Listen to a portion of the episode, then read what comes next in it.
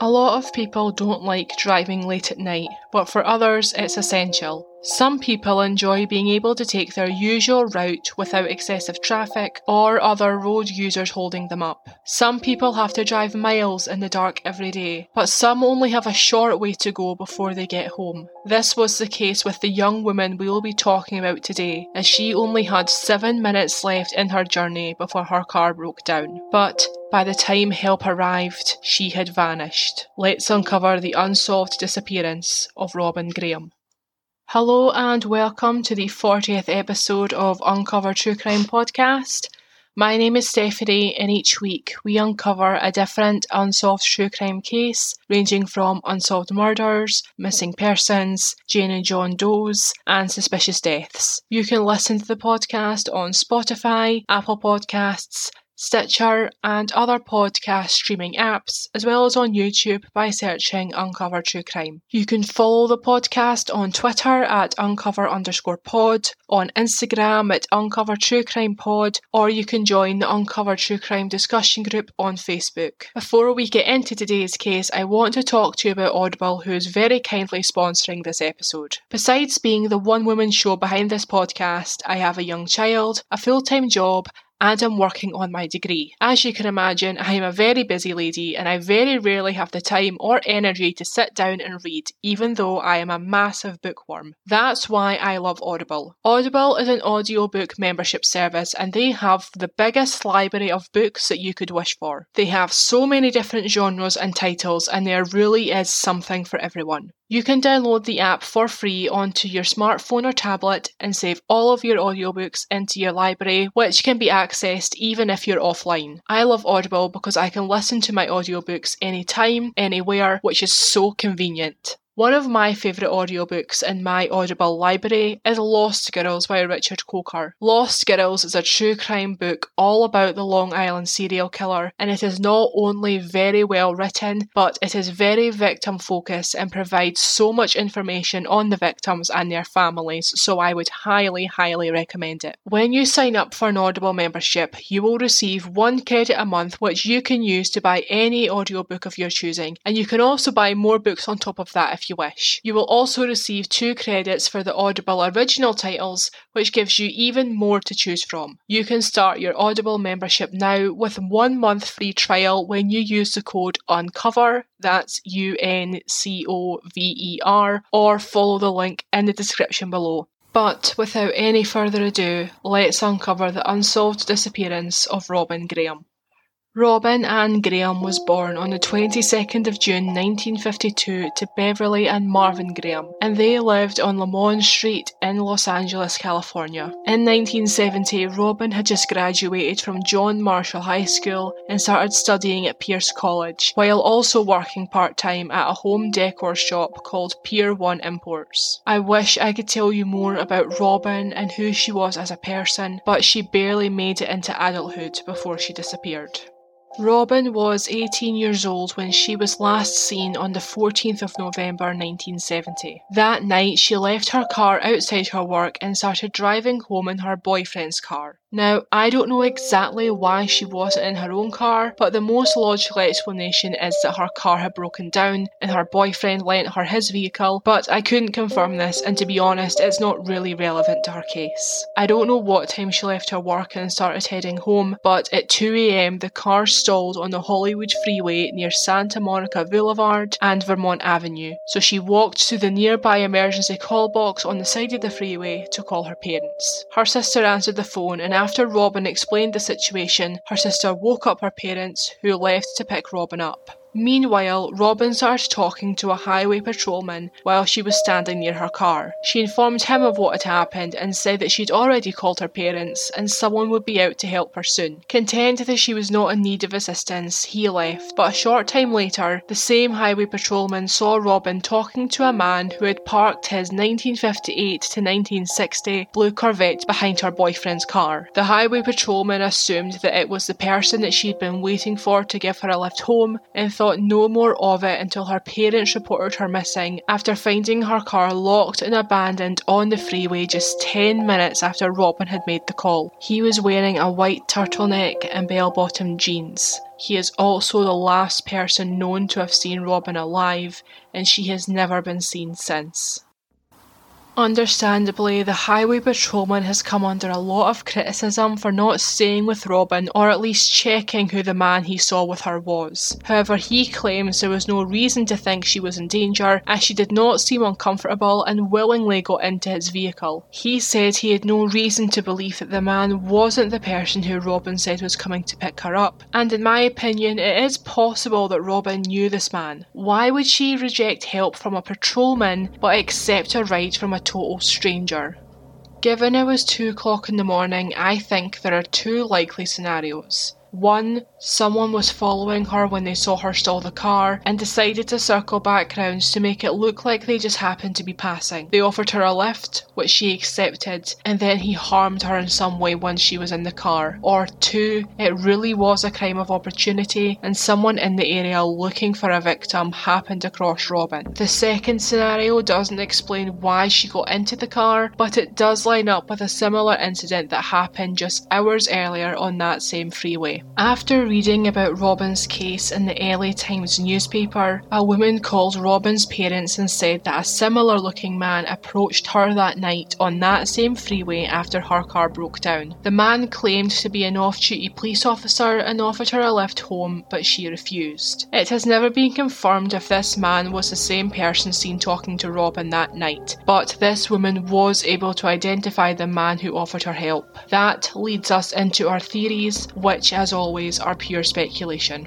The woman on the highway said it was a man called Bruce Davis who offered to help her that night. I don't know if she picked him up from a bunch of mugshots without knowing his name, or if she recognised him from the news, but Bruce was very well known to police. See, he was part of the infamous Manson family cult who were active in Los Angeles at this time. I'm sure you have all heard of the Mansons, so I'm not going to go into detail of their crimes because that would need its own episode, but I do think this is a very interesting theory. Bruce Davis was not present for the cult's more well known crimes, such as the murder of Sharon Tate, but he was convicted of killing Gary Hinman and Donald Shea, both of whom were killed in 1969. Donald Shea lived on the same ranch as the Mansons but refused to join the cult and even reported them to the police, which resulted in the ranch being raided. Gary Hinman was friends with several members of the cult, and it is thought he was killed either over a drug dispute or because he refused to join the cult. Bruce handed himself into police just two weeks after Robin went missing, and while these murders don't seem to be similar to her case at all, we still don't know the full extent of Bruce's involvements in the murders orchestrated by Charles Manson, or if he committed any other murders that we don't know about. Because of this and the violent nature of the crimes he has committed, he remains in prison to this day. Despite the fact that the parole board has recommended he be released on parole five times, the recommendation has always been denied by the California governor, who claims he is still a danger to society. The second theory is that Robin was a victim of the Zodiac Killer, another serial killer active in California at the time. Again, this case would need an entire episode of its own, and I'm sure most people have heard of the Zodiac Killer. But just in case you haven't, I'm going to give you a very, very quick rundown. He was a serial killer who is confirmed to have killed five people in California between 1968 and 1969, and in cryptic letters he sent to the media and police, he claims to have killed upwards of 35 people. While Robin Graham's name doesn't come up a lot in relation to the Zodiac's other possible victims, her case is very similar to one that does. On the 22nd of March 1970, Kathleen Johns and her 10 month old daughter were on their way home after visiting Kathleen's mother when another car started flashing its headlights at her. She pulled over to see what was wrong, and a man came out of the car and said that her rear tyre was wobbling, so he offered to fix it. Instead, he loosened it so that when Kathleen went to drive off, the wheel came off completely. The man offered her a lift, which she accepted, but after she got into the car, the man held her hostage for two hours, driving down numerous back streets and quiet roads. He also made threats to her by saying things like, quote,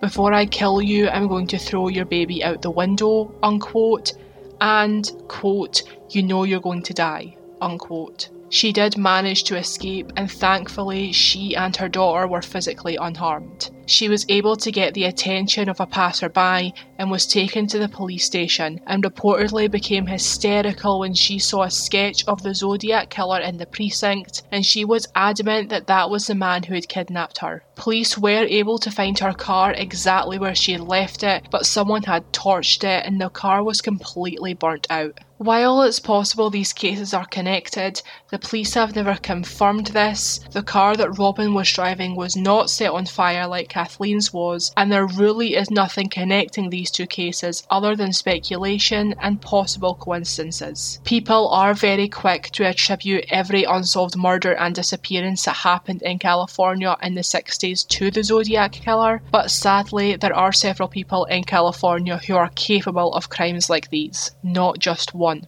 People have speculated that her case is linked to other missing and murdered women who met a tragic or unknown fate after running into car trouble, but as several women have gone missing under these circumstances, it's hard to tell what ones, if any, are related to her case. As I mentioned earlier, I think it's very possible she knew the man she left the highway with, and personally, it seems most likely because I doubt she would have refused help from a patrolman but be okay with hitchhiking from a total stranger? Did she call someone else at the emergency phone just before or just after she spoke to her sister? Did someone follow her home from work with sinister intentions? Or did they just happen to see her and take advantage of the situation? We just don't know and might not ever know unless she is found or someone comes forward with answers.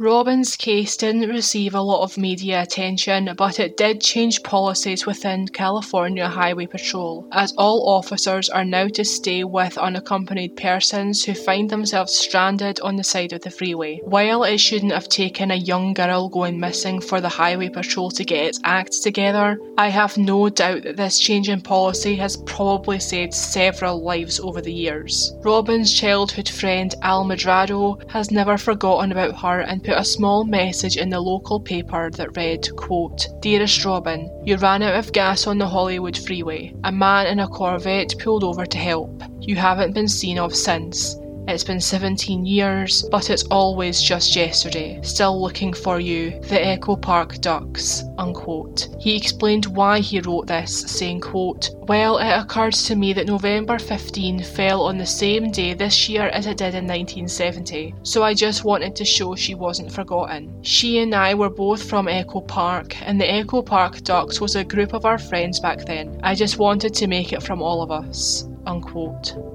Robin Ann Graham was last seen around 2am on the Hollywood Freeway near Santa Monica Boulevard and Vermont Avenue on the 15th of November 1970. She was a white female with brown hair, brown eyes, stood at 5 foot 6 inches tall, and weighed 125 pounds. She was last seen wearing a red blouse, a dark blue corduroy jacket, blue jeans, red clog shoes, and a leather bag. She was 18 years old when she disappeared, and if alive today, she would be 68. If you're watching this on YouTube, on your screens now is an age progression of what she may have looked like in adulthood. If you have any information on Robin's disappearance or her current whereabouts, please call the LAPD on 213 996 1800 and quote the case number DR70687411. All photos and sources related to today's case can be found on our website, uncovertruecrimepodcast.co.uk. That's everything I have for you today. Thank you for listening till the very end. Please stay safe and have a good night.